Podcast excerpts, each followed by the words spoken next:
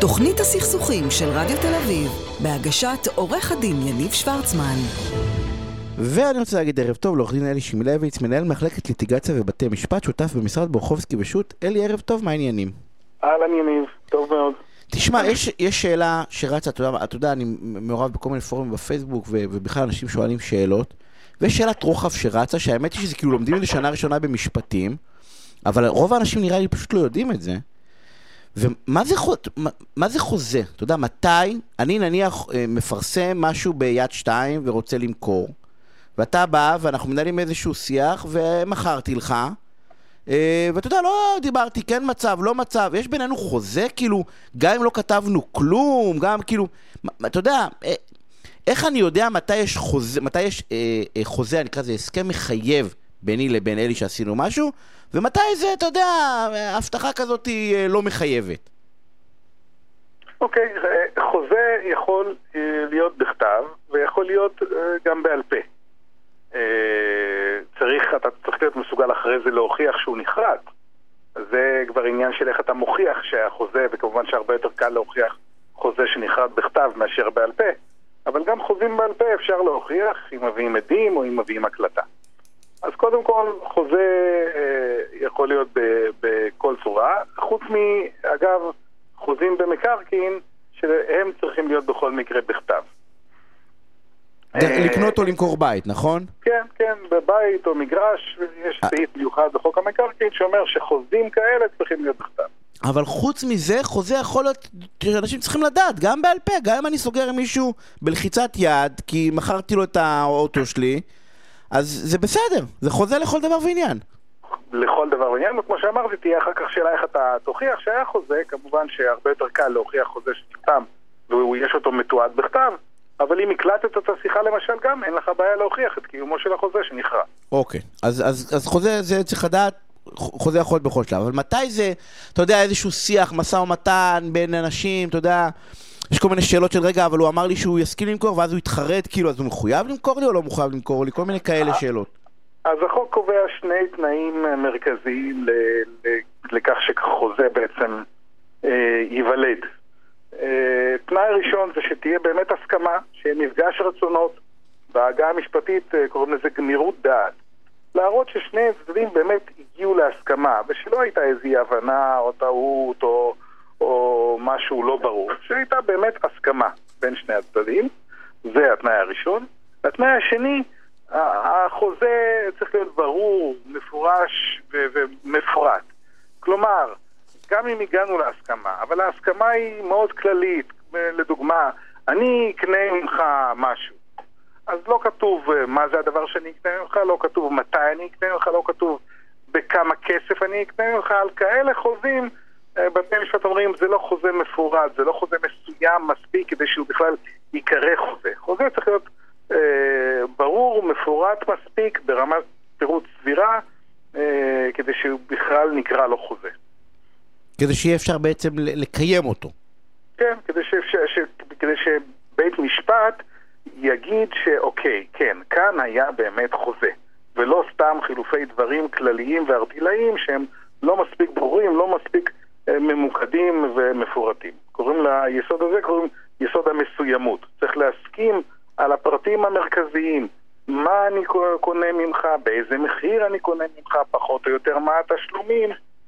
צריך לרדת לרמת פירוט סבירה. הבנתי. אז זה, זה שני התנאים. אחד, להראות שבאמת היה מפגש רצונות, שבאמת הייתה הסכמה, ובית שההסכמה הייתה מפורטת, מסוימת ולא כללית וארטילאית.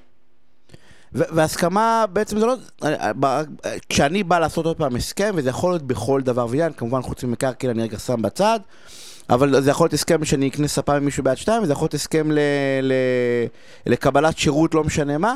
אז, אז, אז ההוכחה בעצם הראשונית צריכה להיות שבעצם דיברנו על הדבר, שאנחנו מסכימים לעשות הסכם, והדבר שני שיהיה מספיק מפורט כדי שידעו על מה זה. נכון, נכון, ואתה צריך להיות מסוגל להוכיח את שני הדברים האלה. הכי טוב לעשות את זה בכתב. אגב, בכתב זה לא חייב להיות על דף שיש לו כותרת שכתוב עליה חוזה, זה יכול להיות גם בחלופת מיילים, זה יכול להיות גם בחלופת אס-אמסים. גם בוואטסאפ, נכון? גם בוואטסאפ. אני למשל מאוד משתדל לחפור בשאלות שאנחנו מבינים אחת שכדי לראות, אתה יודע, לא כדי לחפש, אלא כדי לראות שמבינים איך הגמירות דעת, נכון? שאנחנו מבינים טוב טוב אחד השני, אז וואטסאפים זה גם טוב. כן, כל, כל כתב הוא כתב לא רק במסמך שיש לו כותרת חוזה ונערך אצל עורך דין, ואפילו כשלא עושים בכתב, אלא עושים בעל פה, אם השיחה הזאת למשל מוקלטת, אז יש הוכחה מאוד ברורה לזה שנכרת חוזה. הבנתי. אז, אז אל, אלה שני הדברים, וברגע שיש לי אותם, אז בעצם אפשר לאכוף, אני אקרא לזה, אפשר, אפשר ללכת ולהגיד לצד השני, תשמע, אותי לא מעניין שאתה לא רוצה או לא יכול לעמוד, בוא, יש לנו הסכם, יש חוזה בינינו.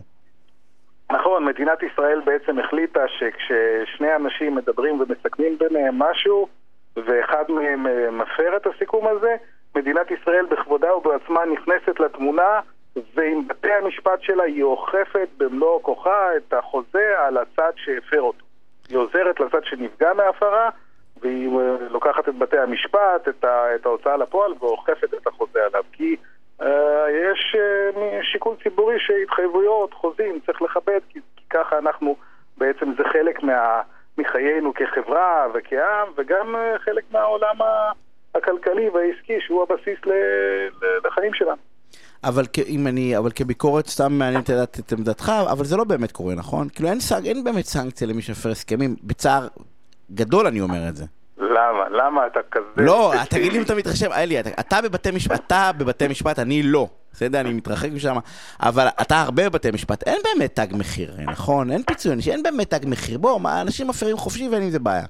אתה אמרת משהו על פיצוי עונשי. פיצוי עונשי אין. בישראל הפיצוי על הפרת חוזה הוא פיצוי בגובה הנזק שנגרם לך. אני אתן לך דוגמה, אם אתה סיכמת עם מישהו שאתה מוכר לו את האוטו ב-חמישים אלף שקל, והוא הפר את ההסכם הזה, ולאחר מכן ניסית למכור את האוטו והצלחת למכור אותו רק ב-ארבעים וחמישה אלף שקל, אז נגרם לך נזק של חמשת אלפים שקל, ואת הנזק הזה אתה יכול לתבוע ולקבל מבית המשפט. אני יודע שאתה, יניב, כל כך עצבני על המפר שלדעתך צריך לא רק לקבל ממנו חמשת אלפים שקל, אלא...